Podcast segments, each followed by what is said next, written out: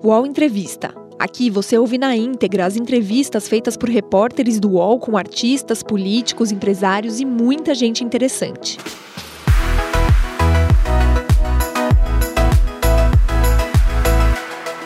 Olá, bom dia a todos e todas. Meu nome é Leonardo Sakamoto, colunista do UOL, junto com Lucas Borges Teixeira, repórter do UOL. Nós estamos vamos receber, estamos recebendo prefeito de Araraquara, Edson Antônio da Silva, conhecido como Edinho Silva, prefeito da, da cidade que é um dos polos do interior paulista. A razão do convite é que Araraquara foi a primeira cidade a adotar nessa segunda onda um lockdown para reduzir o número, reduzir a pressão sobre o sistema de saúde municipal que estava sobrecarregado devido aos casos graves de Covid-19. Edson Edinho Silva, ele, tá, ele é prefeito da, de Araraquara pela, pela quarta vez, está cumprindo seu quarto mandato, e ele também foi ministro-chefe da Secretaria de Comunicação Social, da SECOM, no governo Dilma Rousseff. Bom dia, prefeito, tudo bem? Bom dia, Sakamoto. Bom dia, Lucas. É uma imensa alegria estar com vocês aqui, dialogando com toda a audiência do UOL. E aí eu queria começar pedindo para o senhor fazer uma. nos informar, nos dizer como é que está a situação atualmente de Araraquara com relação à Covid-19. Sakamoto, nós é, evoluímos bem, né? Eu penso que a cidade hoje, comparada é, a situação que nós enfrentamos em fevereiro, nós estamos numa situação bem favorável, né? Nós estamos praticamente há 40 dias sem nenhum paciente aguardando leitos, o, o que é uma imensa vitória, né? Por tudo aquilo que os municípios têm sofrido. É, nós também estamos, numa queda significativa, uma queda importante dos contaminados, queda importante dos pacientes em quarentena, bem como dos óbitos. Claro, vencemos a pandemia? Não. Ainda temos muito, muito né, o que trabalhar para que a gente possa ter uma governabilidade segura em relação à Covid-19. Prefeito, eh, de acordo com os números da própria prefeitura, eh, no comecinho de março, na primeira semana de março, que foi eh, antes, né, foi quando vocês determinaram o lockdown, Araraquara teve 41 mortos, e agora, na última semana, um mês depois, né, um pouquinho mais de um mês depois, foram apenas nove. Uh, eu queria saber se, além do lockdown, teve alguma outra uh, medida e como você avalia essa, essa medida lockdown, porque ela é muito polêmica, né? Uh, há muita gente, a, a, ciência já diz que é incontestável, que ela funciona, mas há muita gente que ainda questiona a sua eficácia. Queria que você relatasse um pouco melhor como foi o dia a dia desse mês de março, ali, do final de fevereiro até agora, primeira semana de abril? Olha, Lucas, eu, eu digo que nenhum governante gosta é, de adotar lockdown. Eu penso em lugar nenhum do mundo. Lockdown é uma medida que você toma quando você olha para a situação que você enfrenta enquanto gestor, no caso, no nosso caso em Araraquara, nós tínhamos uma curva móvel de contaminados crescente. Nós projetamos isso né, como perspectiva de crescimento da doença e projetamos também o impacto é, dessa possibilidade de crescimento nos leitos. E, claro, desenhamos um cenário é, de colapsos do sistema de saúde, portanto, o lockdown foi uma medida adotada quando nós não tínhamos outra medida a tomar. Portanto, é uma imposição da realidade o lockdown. É, e nós é, conseguimos, o que foi muito importante, unificar a cidade em torno das medidas. Né? A cidade se uniu, entendeu a necessidade, é, adotamos as medidas mais restritivas possíveis, inclusive mais restritivas que aquelas que a Europa havia adotado, e o reflexo foi? Se nós pegarmos hoje, é, comparado é, à média semanal por óbitos, nós tivemos um, uma queda de 78% dos óbitos. Como tivemos é, os pacientes em quarentena, dados atualizados, 75% da queda dos pacientes em quarentena. Então, a medida dura, difícil, mas é a única medida que você pode tomar quando você não tem vacinação em massa. Se você não tem vacinação em massa, para você evitar né, o crescimento da contaminação por consequência da ocupação de leitos, por consequência de óbitos, essa medida se chama isolamento social. Prefeito, é, o senhor falou que houve uma, digamos, uma união da cidade em torno da medida no sentido de reduzir as mortes e desafogar o sistema de saúde. Só que também houve muitas críticas, né? Há muitos empresários, eh, não só grandes empresários, pequenos empresários, microempresários, comerciantes, que reclamaram bastante, né? Houve críticas muito duras uh, ao senhor por conta da adoção da medida. Como é que como é que essa situação está hoje? Essas críticas continuam? Há uma pressão uh, para a reabertura? Olha, Sakamoto, é, Araraquara ela é reflexo do que está acontecendo no Brasil. Né? Nós tivemos, sim, um apoio majoritário da cidade, tanto é que os resultados estão aí, eles são inegáveis, é, porque a cidade entendeu e abraçou as medidas. Mas, claro, essa polarização que nós estamos vivendo no Brasil, a intolerância, do estímulo ao ódio, do estímulo à agressividade, é, esse negacionismo que permeia hoje as relações sociais no nosso país, isso também se, se reflete aqui. É minoritário, né, não tem peso em relação à sociedade, mas isso também existe, existiu. Nós tivemos algumas mobilizações, mas mobilizações extremamente minoritárias, minoritárias, né, e que nós lidamos com o maior espírito democrático possível. Quando se, se caracterizou a aglomeração, as pessoas responderam né, pela quebra das regras de isolamento, foram multadas, autuadas, porque a lei vale para todo mundo, inclusive para os negacionistas. E, prefeito, como é que foi a, a, a, sua conversa, a sua relação com todas as cidades ao redor? Eu vi aqui, ó, segundo os últimos números que vocês passaram, é, das, de todas as vagas de UTI, 50 são de cidades ao redor, o que representa 60% dos leitos da cidade, ou seja, Araraquara, sendo o polo da região, responde pelas cidades menores que não têm esses leitos. Como é que foi essa conversa? Eles aderiram? Algum outro eh, chegou próximo de um lockdown, falou: olha, Edinho, legal, vamos fazer junto? Ou teve resistência? Como é que foi? Ah, Lucas, é, infelizmente, né, até complementando aqui a pergunta do Sakamoto, nós estamos vendo uma realidade, e eu entendo a realidade de todos os municípios, inclusive é, dos setores sociais que estão sofrendo, né, aqui em Araraquara.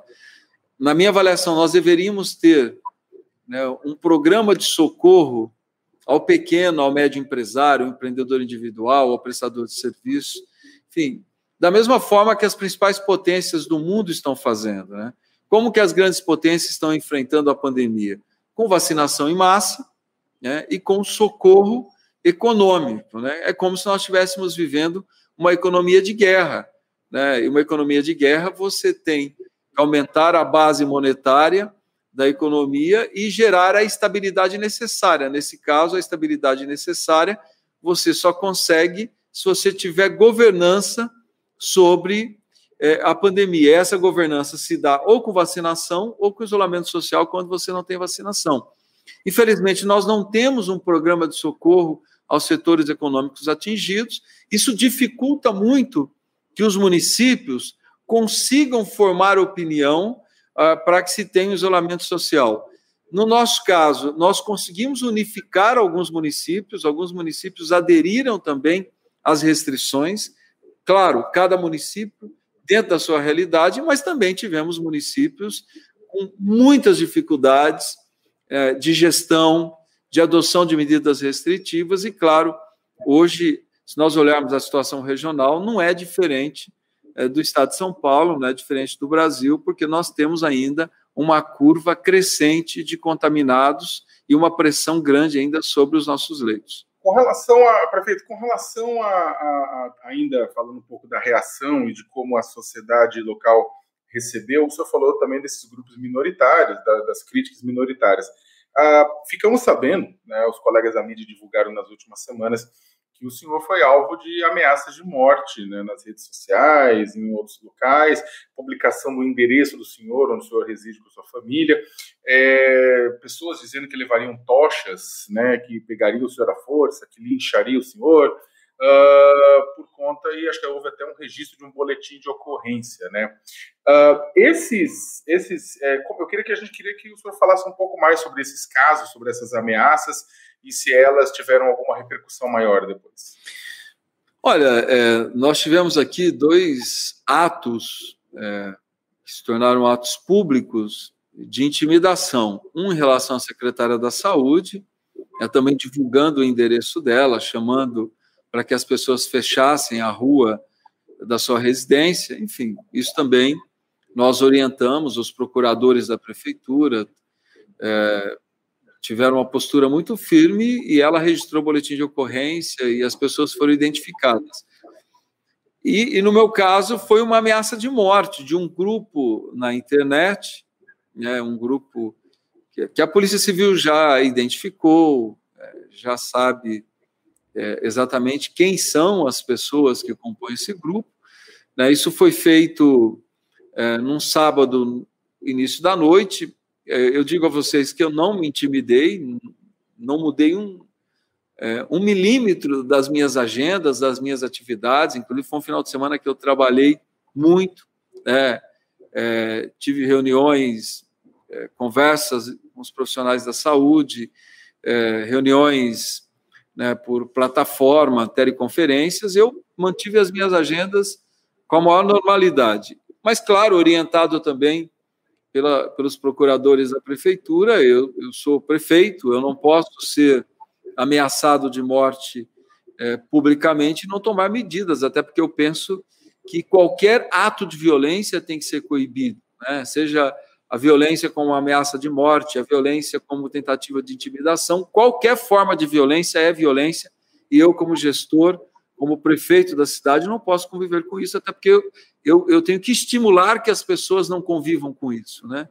E registrei boletim de ocorrência e as medidas foram tomadas, e agora é, com o Ministério Público e com o Poder Judiciário. Né? Eu continuo trabalhando é, firmemente é, no enfrentamento à pandemia para que a gente possa é, alcançar o nosso objetivo que o mais importante é salvarmos vidas, esse é o objetivo final de todas as nossas ações.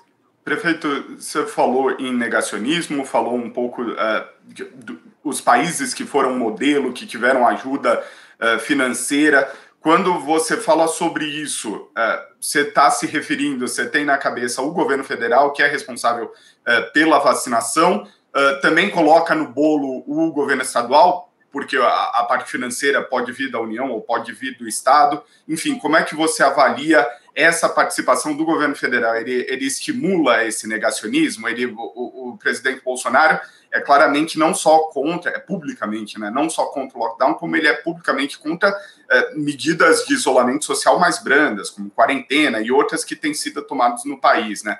Como você avalia isso? Isso dificulta o trabalho, dificulta quando você, por exemplo, implementa o lockdown na sua cidade? Você acha que é, é esse desestímulo do presidente contribui para que as pessoas, a, a, minoria que seja, como você citou, fique mais resistente?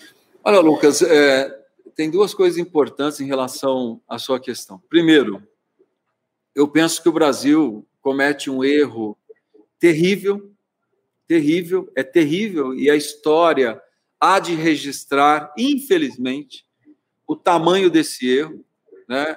E, e o erro e a omissão do governo federal é, certamente já está gerando e vai gerar a maior tragédia humanitária da nossa história. A maior tragédia humanitária da nossa história.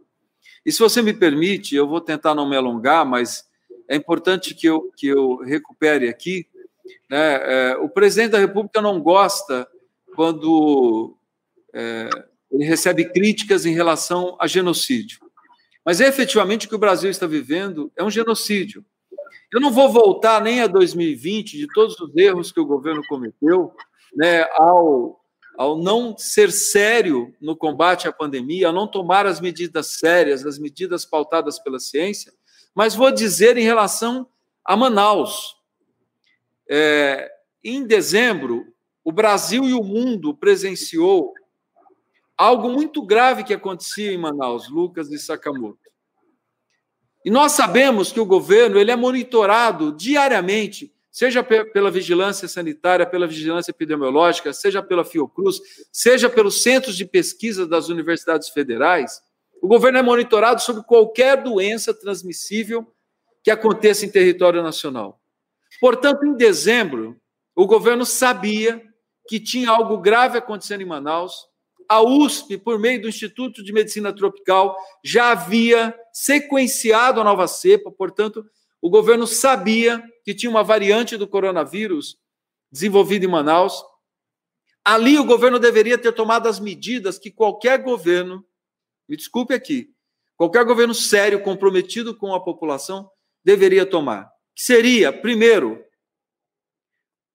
dar celeridade a um projeto de vacinação, porque era grave o que nós estávamos vendo em Manaus. Imediatamente, é, dar o comando para que o Brasil ampliasse leitos, porque nós vimos o que estava acontecendo em Manaus, as pessoas morrendo sem assistência médica. O governo deveria ter dado comando para as usinas, para, para as empresas produtoras de usinas de oxigênio, para as empresas que vazam oxigênio por cilindro. O governo deveria ter dado comando para as empresas de fármacos, produtoras de insumos de intubação. Nada disso foi feito. Absolutamente nada disso foi feito, isso é omissão. Se existe um crime de responsabilidade que se tenta caracterizar o governo Bolsonaro, esse crime está caracterizado. Não só o governo não tomou as medidas, Lucas e Sakamoto, como o governo descredenciou os leitos SUS de enfrentamento à doença. Então, é um governo que a omissão dele, hoje nós estamos caminhando a passos largos para as 400 mil mortes no Brasil. Não tem nenhuma tragédia humanitária dessa dimensão na nossa história. Nenhuma, absolutamente nenhuma. E se me permite, mesmo do ponto de vista da economia, e sinceramente eu não consigo entender o raciocínio, mesmo dos gestores econômicos do governo, o que, que o mundo está fazendo? Nós estamos vivendo algo semelhante à Terceira Guerra Mundial seja do ponto de vista das vidas ceifadas, sendo do ponto de vista da depressão econômica que o mundo vive. O que que o governo Biden faz imediatamente? É gerar estabilidade para a economia com vacinação, porque essa contradição, Lucas e Sakamoto, entre vida e economia, ela é uma mentira. A economia brasileira está derretendo pela instabilidade gerada pela pandemia. Então, o que o governo Biden, que as principais potências do mundo estão fazendo? Estabilidade para a economia por meio de vacinação, imunização. Isso gera estabilidade porque dá governabilidade à pandemia. E qual a outra medida? É Keynes na veia, ampliação da base monetária, socorro aos setores econômicos. Aí isso vai gerar processo inflacionário? Vai um processo inflacionário internacional que lá na frente é, os países vão ter que tomar medidas para conter a inflação. E o que o Brasil faz? O Brasil é o único país do mundo que não tem vacinação, cria contradição entre vida e economia, e o Brasil discute superávit primário e controle do gasto público. Como se um processo inflacionário internacional não fosse chegar no Brasil.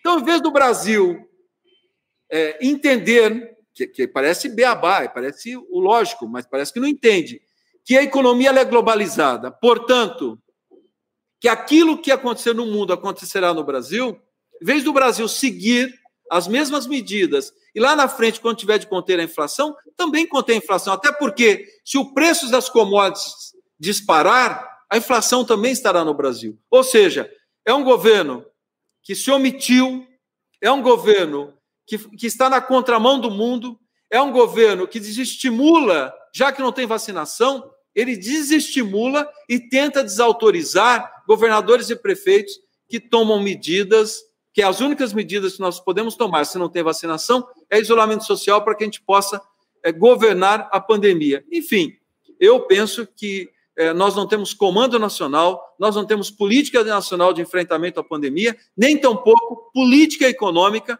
para que o Brasil possa efetivamente enfrentar a depressão econômica que se criou no planeta e o Brasil faz tudo o contrário. Prefeito, uh, nessa, nessa, nesse escopo que o senhor acabou, nesse cenário que o senhor acabou traçando agora, com relação ao comportamento do governo Jair Bolsonaro frente à pandemia, eventualmente ações e omissões dele, é, também o governo federal não é o único ente federativo, não é o único ator da federação que tem responsabilidade. Temos o próprio STF colocou também prefeitos e governadores nesse processo. E a gente queria ouvir um pouco com relação ao relacionamento de Araraquara, da Prefeitura de Araraquara, junto ao governo do estado de São Paulo. O senhor esteve na capital paulista, o senhor é, esteve em eventos é, com o próprio governador João Dória, né, é, em que, na verdade, houve reconhecimento de Araraquara, né, houve um reconhecimento mútuo com relação às ações. Eu queria ouvir como é que está o, como é que o senhor está, como é que tem, como é que está essa relação o governo do estado de São Paulo, que é de um partido que é historicamente adversário do PT, que é o PSDB. Olha, Sakamoto, eu, eu fiz aqui uma crítica ao governo Bolsonaro, é, porque são fatos é, que estão evidenciados. Eu não tenho como dizer que existe uma política de combate à pandemia por parte do governo federal. Não existe uma política de combate à pandemia. Penso que o presidente erra ao é, politizar do ponto de vista partidário o enfrentamento à pandemia, porque, na minha avaliação, e eu, eu, eu, digo isso com muita tranquilidade, inclusive quando eu fui deputado, que fui da Comissão de Saúde da Assembleia Legislativa, e eu era o único deputado do PT, eu dizia assim: olha, é, não vamos politizar a saúde, porque toda vez que se politiza do ponto de vista partidário a saúde, quem perde é o povo. Eu penso que o presidente da República deveria estar unificando o Brasil, independente de posição partidária, para que a gente estivesse com o Brasil unido, utilizando a capilaridade do SUS, utilizando a força que o SUS tem. O SUS está implantado em qualquer vilarejo brasileiro e nós estamos unidos enfrentando a pandemia. E depois, em 22, cada um disputa as eleições com o seu programa, com o seu projeto. Mas não é isso que nós vivenciamos. Existe é, uma desunião, uma dispersão de forças.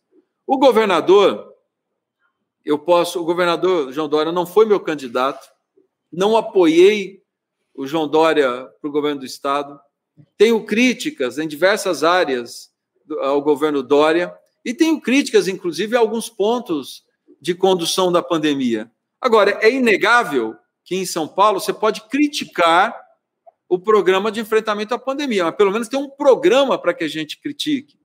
Pelo menos tem um rol de iniciativas que você critique, né? Agora, tudo aquilo que nós podemos unir forças, e aqui na região eu faço isso, não me interessa de que partido o prefeito é, o que pensa o prefeito, né? Nós temos procurado unir forças, todas as cidades que aqui que são da DRS que pertencem à, regional de Araraquara, nós temos procurado unir forças para enfrentar a pandemia, porque não adianta eu olhar o partido do prefeito, porque a contaminação vai estar acontecendo naquela cidade de qualquer forma, e o paciente contaminado ele vai circular na região inteira. Então não adianta eu ter políticas de enfrentamento à pandemia na cidade de Araraquara se os moradores da região continuarem doentes, circulando, tudo que eu acumulei de de ganhos na cidade de Araraquara vai se perder. E eu penso mesmo em relação ao governo de São Paulo. Eu penso que o governador João Dória, com todas as críticas que eu possa ter a, várias, a vários aspectos é, da condução da pandemia, ele tem tido uma postura extremamente republicana, não é só em relação a mim, a todos os prefeitos. É, ele, ele criou um comitê municipalista, que ele colocou prefeitos de todos os partidos, para que nós possamos discutir em conjunto ali as medidas de enfrentamento à pandemia. Penso que existe um esforço para que o Butantan produza vacinas e que um instituto público, público, público do povo de São Paulo tenha capacidade hoje de produzir vacinas para o Brasil. Eu tenho construído uma parceria com a Unesp, que é, que, é, que é a grande universidade pública do interior de São Paulo, no enfrenta à pandemia. Nunca, nunca eu ouvi uma palavra é, do governo de São Paulo é, para que o reitor não firme convênio, para que o reitor, o reitor não trabalhe com a Prefeitura de Araraquara. Então, podemos ter críticas a, a, algum, a alguma condução do governador João Dória? Podemos ter, isso faz parte da democracia, nós não precisamos pensar igual em tudo, nem legitimarmos tudo que, que é, os governantes fazem ou, ou, ou pensam ou defendem. Mas, claro, que toda vez que eu sou chamado como prefeito a participar da formulação das medidas de enfrentamento à pandemia, toda vez que o governo de São Paulo é, me chama enquanto ente federado, enquanto prefeito de um ente federado, que a gente possa discutir em conjunto as medidas, eu penso que essa é uma postura correta, é uma postura republicana, e que se nós tivéssemos isso no Brasil, efetivamente nós estaríamos numa situação melhor. E como o senhor avalia o Plano São Paulo, né, que é o grande, é, o grande ponto da gestão Dória no enfrentamento à pandemia, e o senhor falou que tem algumas críticas, o que, que teria feito diferente? Teria talvez imposto um lockdown uh, no começo do ano passado, ou agora uh, nas festas de final de ano, enfim, como fez isso? Eu, eu, penso exatamente isso. Você falou de, de dois aspectos que eu tenho dito ao governo de São Paulo que poderia ser diferente. Um, não adianta nós tomarmos medidas é, e essas medidas elas não surtirem o efeito que, que precisam surtir. Então nós ficamos com isolamentos, eles são parciais, eles não não integram né, o Estado. É, existe uma baixa capacidade de fiscalização, então nós estendemos um sofrimento de setores econômicos e no final não colhemos os frutos, né? E outra, eu fiz, eu fiz essa sugestão, viu, Lucas e Sakamoto, ao governador, fiz que além da, da, da organização é, do, do, das medidas por DRS, que é assim que o governo do estado organizou é, o enfrentamento à pandemia, que não está de todo errado, que a base é, da, da assistência à saúde tem que ser o SUS. O SUS é o sistema mais eficiente é, universalizado, né, com capilaridade que nós temos para enfrentar uma pandemia como a Covid-19. Mas eu penso que as medidas de isolamento, o governador deveria estabelecer por município, porque o que acontece hoje? É, a, a métrica como ela está estabelecida, ela praticamente isenta o prefeito, viu, Lucas e Sakamoto? O prefeito que tem compromisso é, com o isolamento e que, e que tem e que consegue cons, é, construir força política para fazer o isolamento, ele faz com que a cidade cumpra. O prefeito que, que cede muitas vezes as pressões, ele, ele não fiscaliza e nós ficamos com o Plano São Paulo totalmente heterogêneo.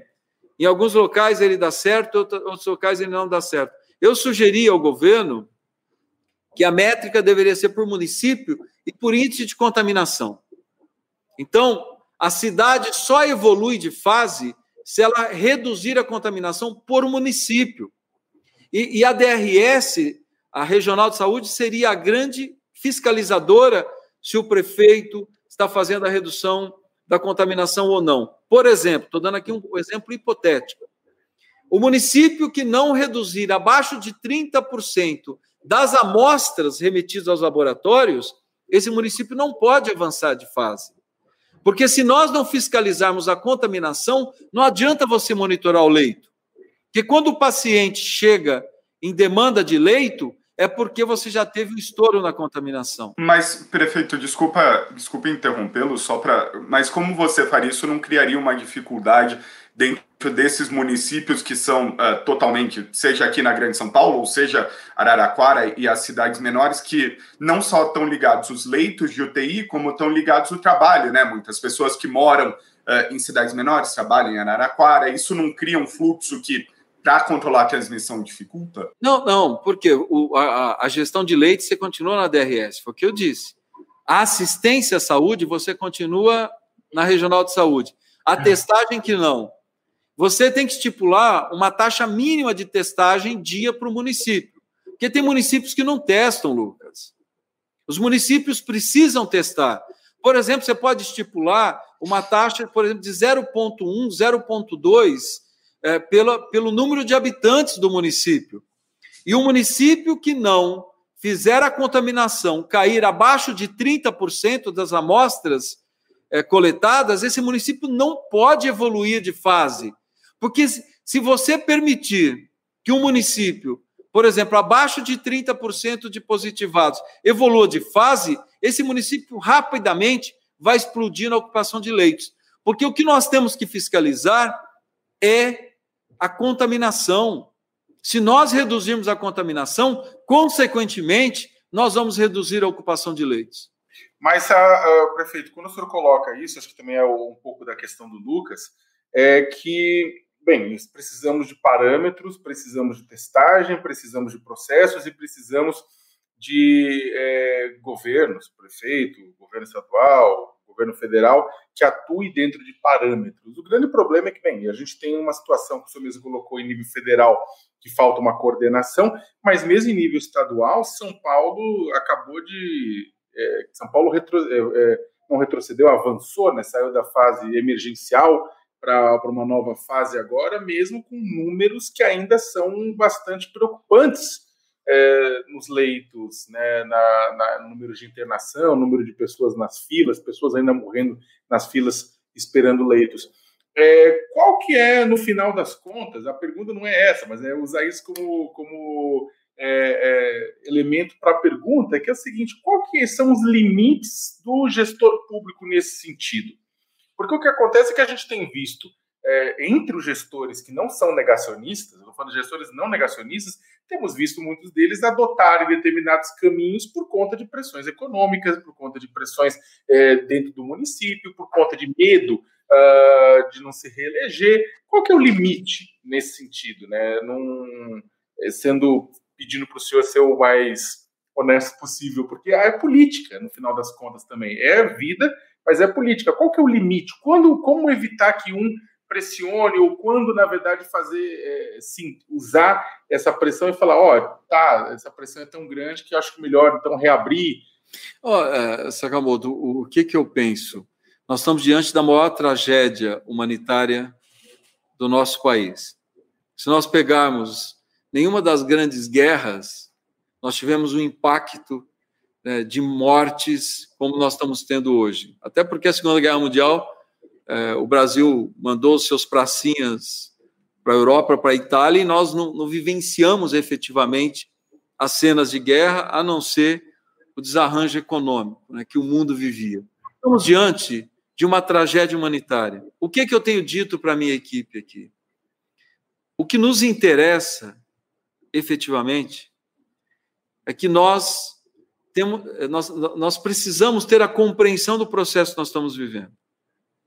Nós podemos é, errar nas medidas administrativas, nós podemos errar nas leituras de cenário, mas nós não podemos cometer um erro. Qual é o nosso principal objetivo? É salvarmos vidas. Nós não podemos, eu tenho feito esse, esse, esse diálogo com a nossa equipe, nós não podemos entrar para a história como aqueles que estiveram à frente da gestão e, e permitimos que caixões fossem empilhados e que pessoas morressem sem assistência médica. Ou seja, o nosso objetivo central tem que ser salvarmos vidas. E todas as medidas que nós possamos tomar, elas têm que estar direcionadas para esse único objetivo, salvarmos vidas. Em síntese, se nós não temos vacinação em massa, só há uma forma de nós salvarmos vidas: é não permitir que um doente entre em contato com uma pessoa saudável. Porque se esse contato acontecer, mais um ciclo de reprodução do vírus se abre. Então, o isolamento, a não contaminação, ela é importante, ela é o ponto inicial para que todas as demais medidas possam ser organizadas. Se eu impedir a contaminação, eu não terei pressão sobre os leitos. Se eu não tiver pressão sobre os leitos, eu vou ter condições de organizar a minha rede para que a gente possa salvar vidas e cuidar com dignidade dos pacientes doentes. Então, qual é o limite? O limite é nós não cedermos, em hipótese alguma, as medidas que lá no final possam salvar vidas. O UOL Entrevista volta já.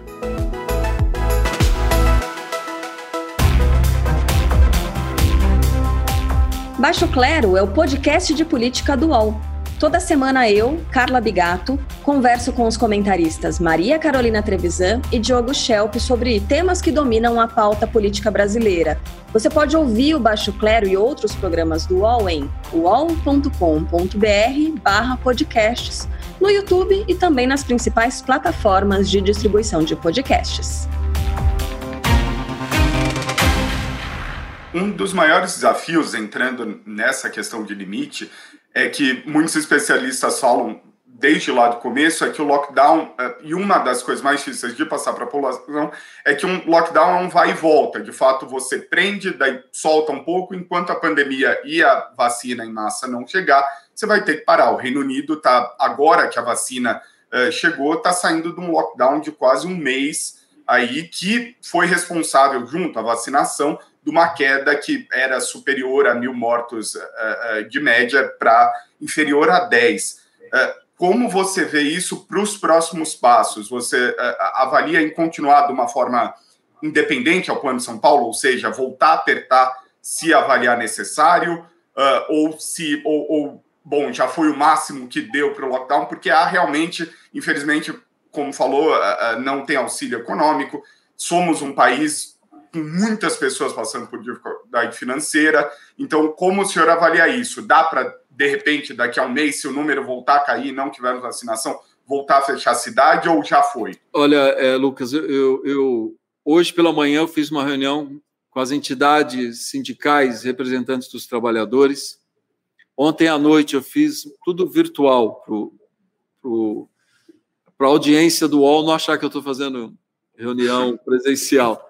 Né? E ontem à noite eu fiz com as entidades representativas dos setores econômicos da cidade.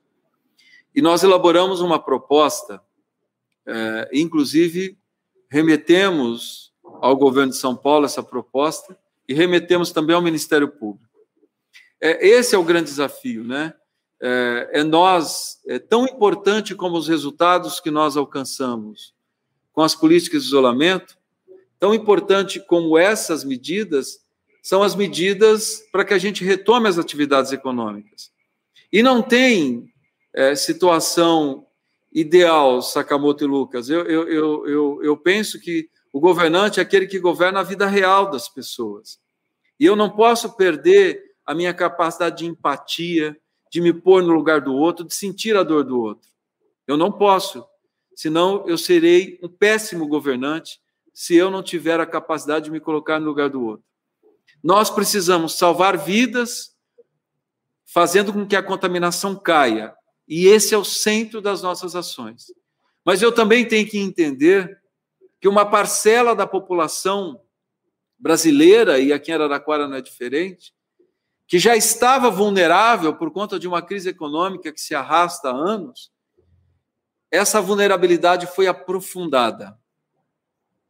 E quando nós falamos de isolamento, home office, né, trabalho à distância, nós estamos falando de uma parcela da população que ela é minoritária. A imensa maioria das pessoas não tem condições de fazer home office, não trabalham em atividades que é, possam ser desempenhadas à distância. Eu estou falando da diarista, que trabalha durante o dia para poder pegar o dinheiro no final do dia, passar no mercado e comprar comida à noite.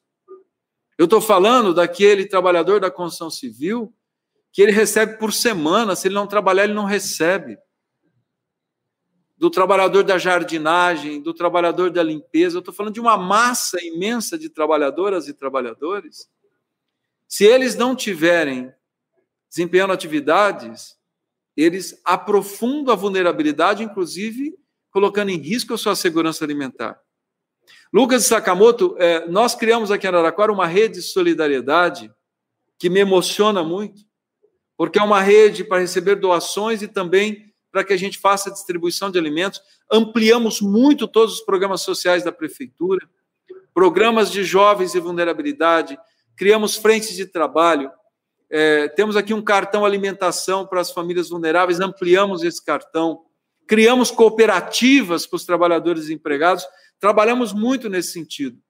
Mesmo assim, a prefeitura teve que ampliar muito, muito, muito os programas de segurança alimentar. Ou seja, nós fizemos um pacto na cidade que nenhuma família deixe de ter acesso à alimentação, que é o, o direito básico, mais básico do ser humano. Prefeito, então, sim. É, desculpe interrompê-lo, né, mas a, a, a gente entende é, essa colocação e essa construção desse colchão de sustentação exatamente aos mais vulneráveis. Só que eu acho que tem uma questão também que é, é, porque Araraquara ela é de certa forma se tornou também um laboratório, uma vez que não há outros municípios, grandes municípios que implementaram é, esse fechamento total que houve em Araraquara. Então todo mundo na verdade espera para ver o que acontece com Araraquara para saber também o que, que, se faz, se não, se implementa, se não implementa nas suas próprias localidades.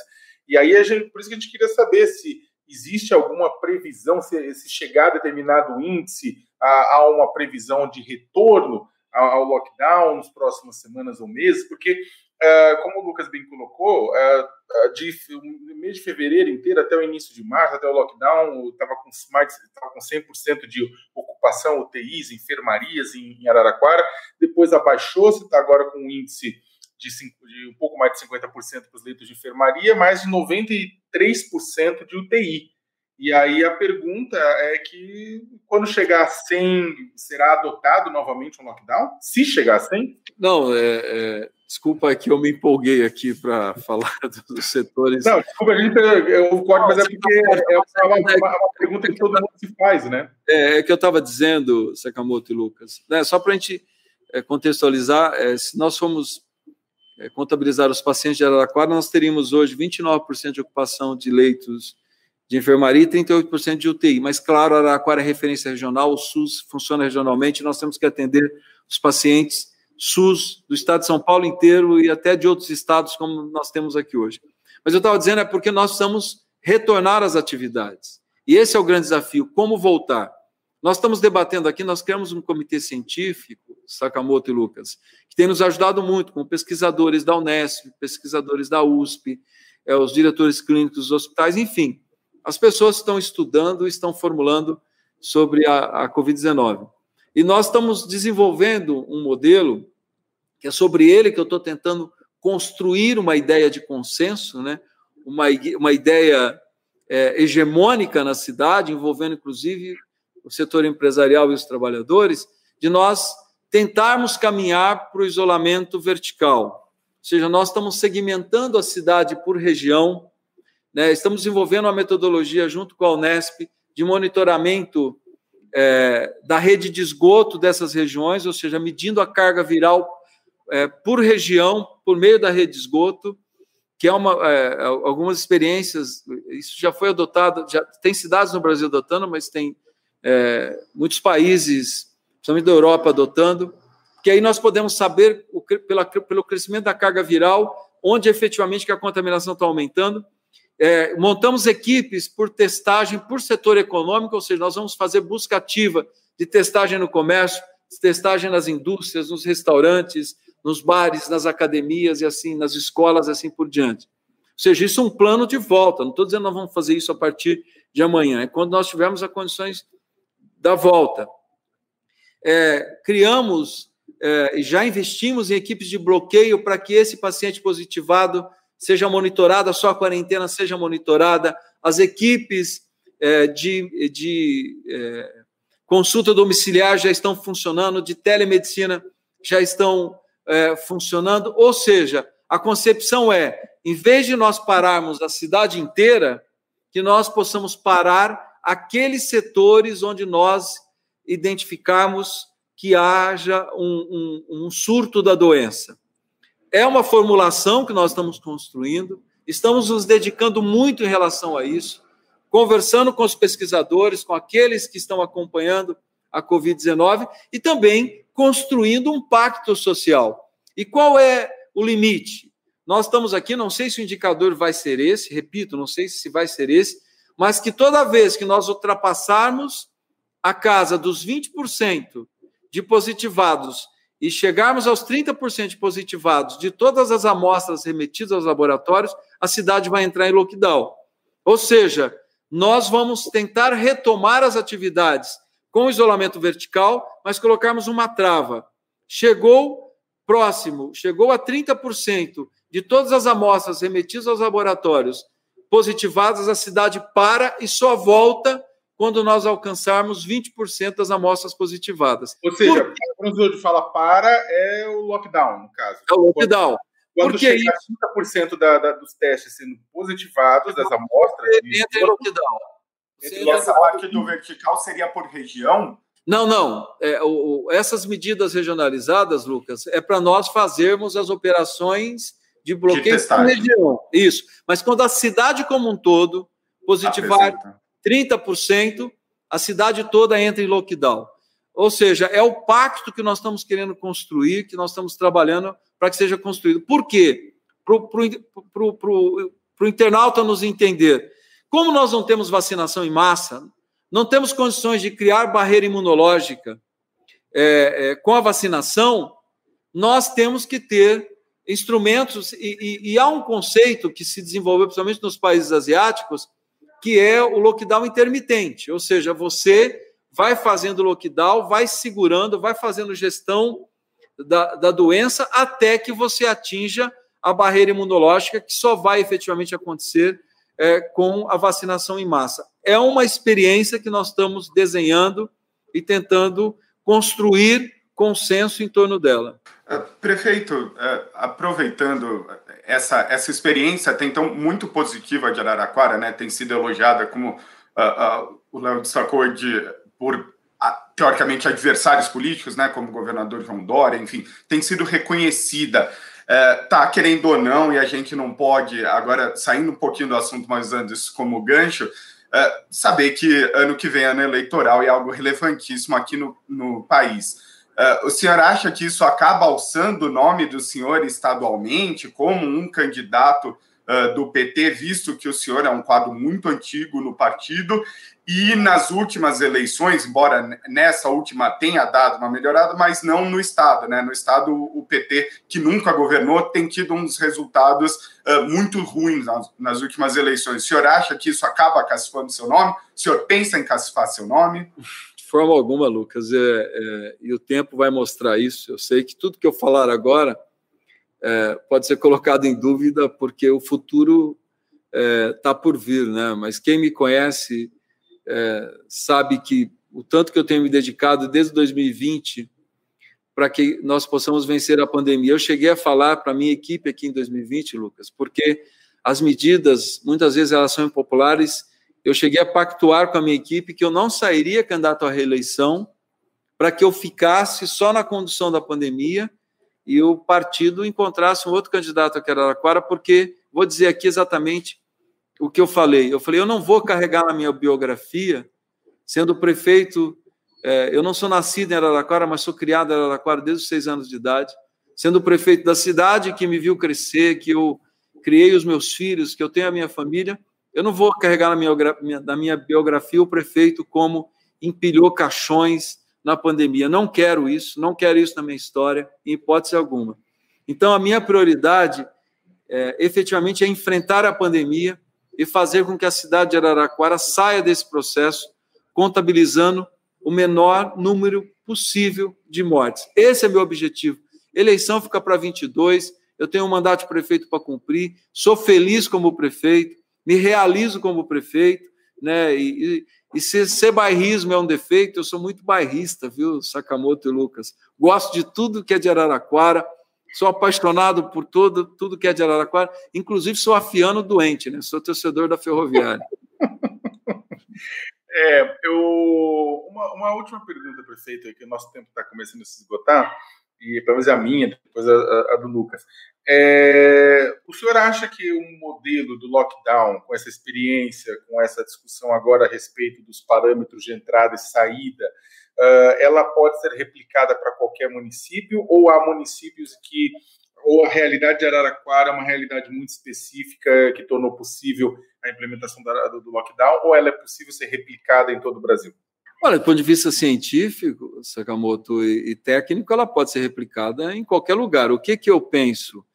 É um processo de construção, né? É, é Para ser bem objetivo, nós fazemos aqui boletins diários, portanto, a cidade tem informações diárias do número de contaminados, número de leitos, óbitos, é, qual a característica dos óbitos, quantos leitos ocupados.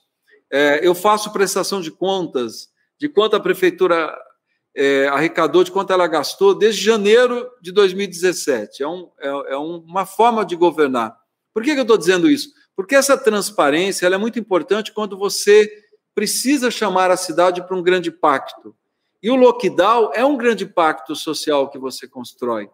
É dizer o seguinte: olha, nós precisamos fazer isso para que a gente evite mortes.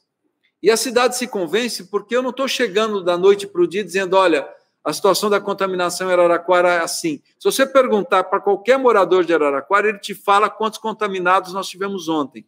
Então, é possível construir em qualquer município, desde que você tem a capacidade de gerar esse pacto social no município.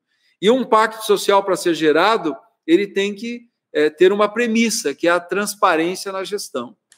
E como tem sido, então, para fechar, é, nessas reuniões que, inclusive, o governo do estado promove, é, essas reuniões atuais com 645 prefeitos, é, já teve alguma depois desse, desse encontro de Araraquara, mas, enfim, suas conversas paralelas qual, qual, a reação? Porque, querendo ou não, ainda são poucos, um ou outro, São José do Rio Preto uh, uh, seguiu com medidas mais restritas, então uh, tá, tá vendo um aumento disso, mas que nem Araraquara ainda está, podemos dizer, está um pouco isolada. Essa questão do tamanho é uma, é uma explicação que o governo do estado dá para não implementar no estado, por exemplo. Eles falam, olha, o que aconteceu em Araraquara não dá para fazer no estado com 44 milhões de pessoas. É, qual a resposta dos outros municípios? É, o que o senhor ouve? Eles, eles elogiam, pensam em colocar, falam: olha, eu tentei, mas acho que no meu não vai dar. Como é que é essa reação para ver se a gente pode pensar que outras vão seguir, outras que estão uh, em situações como Araraquara estava, né, com seu 100% de lotação e filas, enfim. Lucas, eu, eu tenho conversado muito com os prefeitos que, que é, procuram para entender a experiência de Araraquara. Conversei muito com o Duarte Nogueira, o prefeito de Ribeirão, conversei muito com o Rogério, o prefeito de Santos. Tenho uma relação muito boa com o meu xará Edinho Araújo, São José do Rio Preto, e tenho conversado é, para mostrar exatamente as dificuldades que nós tivemos e, e também mostrando os resultados. Eu repito aqui, falo isso com muita convicção. Eu penso que as medidas restritivas, né, essas é, extremas que nós tomamos, se caracteriza como lockdown, elas podem ser adotadas. Mas é, é, aqui em Araraquara, quando nós anunciamos, é porque nós havíamos demonstrado a necessidade dessas medidas. Então, se você constrói um processo mostrando que é, efetivamente não há outro caminho, eu penso que a comunidade, que a cidade, ela abraça Vai ter mobilização dos negacionistas, vai ser carreata. Claro que vai ter, porque no Brasil inteiro, esse ambiente nós estamos vivendo é, é, no país, e no Brasil inteiro você tem é, réplicas, né? Então não dá para dizer que os municípios estão isentos a isso. Mas efetivamente, é, é, é, eu entendo que o, o, as medidas restritivas elas são apoiadas pela maioria da população, porque ninguém, ninguém efetivamente quer estar exposto à contaminação. Ou em 2020, a doença parecia algo tão distante, né? Hoje é muito difícil você conversar com alguém que não perdeu um conhecido, um parente, é, que não perdeu uma pessoa é, que tinha alguma forma de relação, porque, ou pior, né, Sakamoto e Lucas, ou que não conheça alguém que está se tratando das sequelas da Covid-19, que é algo que nós estamos falando muito pouco disso. O quanto de sequelados que nós temos hoje nos nossos municípios, no estado de São Paulo e no Brasil. Então, o lockdown é uma medida necessária que a realidade impõe para que você possa salvar vidas. Conversamos com Edinho Silva, prefeito de Araraquara, sobre as políticas adotadas pelo município paulista no combate à Covid-19, entre elas a principal, o lockdown, que foi primeiramente é, baixado em Araraquara nesta segunda onda de Covid. Eu quero agradecer muito ao prefeito por ter dedicado essa hora ao UOL, agradecer ao meu parceiro de entrevista, Lucas Teixeira, e agradecer a todo mundo que está em casa, que está em casa, que esperamos esteja em casa, ou uh, no trabalho, caso não, fosse, não for possível, nos ouvindo ou nos assistindo. Se cuide. Um abraço a todos. Obrigado, prefeito. Muito obrigado. Um abraço a todos. O UOL Entrevista e outros podcasts do UOL estão disponíveis em uol.com.br/podcast. Os programas também são publicados no YouTube, Spotify, Apple Podcasts, Google Podcasts e outras plataformas de distribuição de áudio.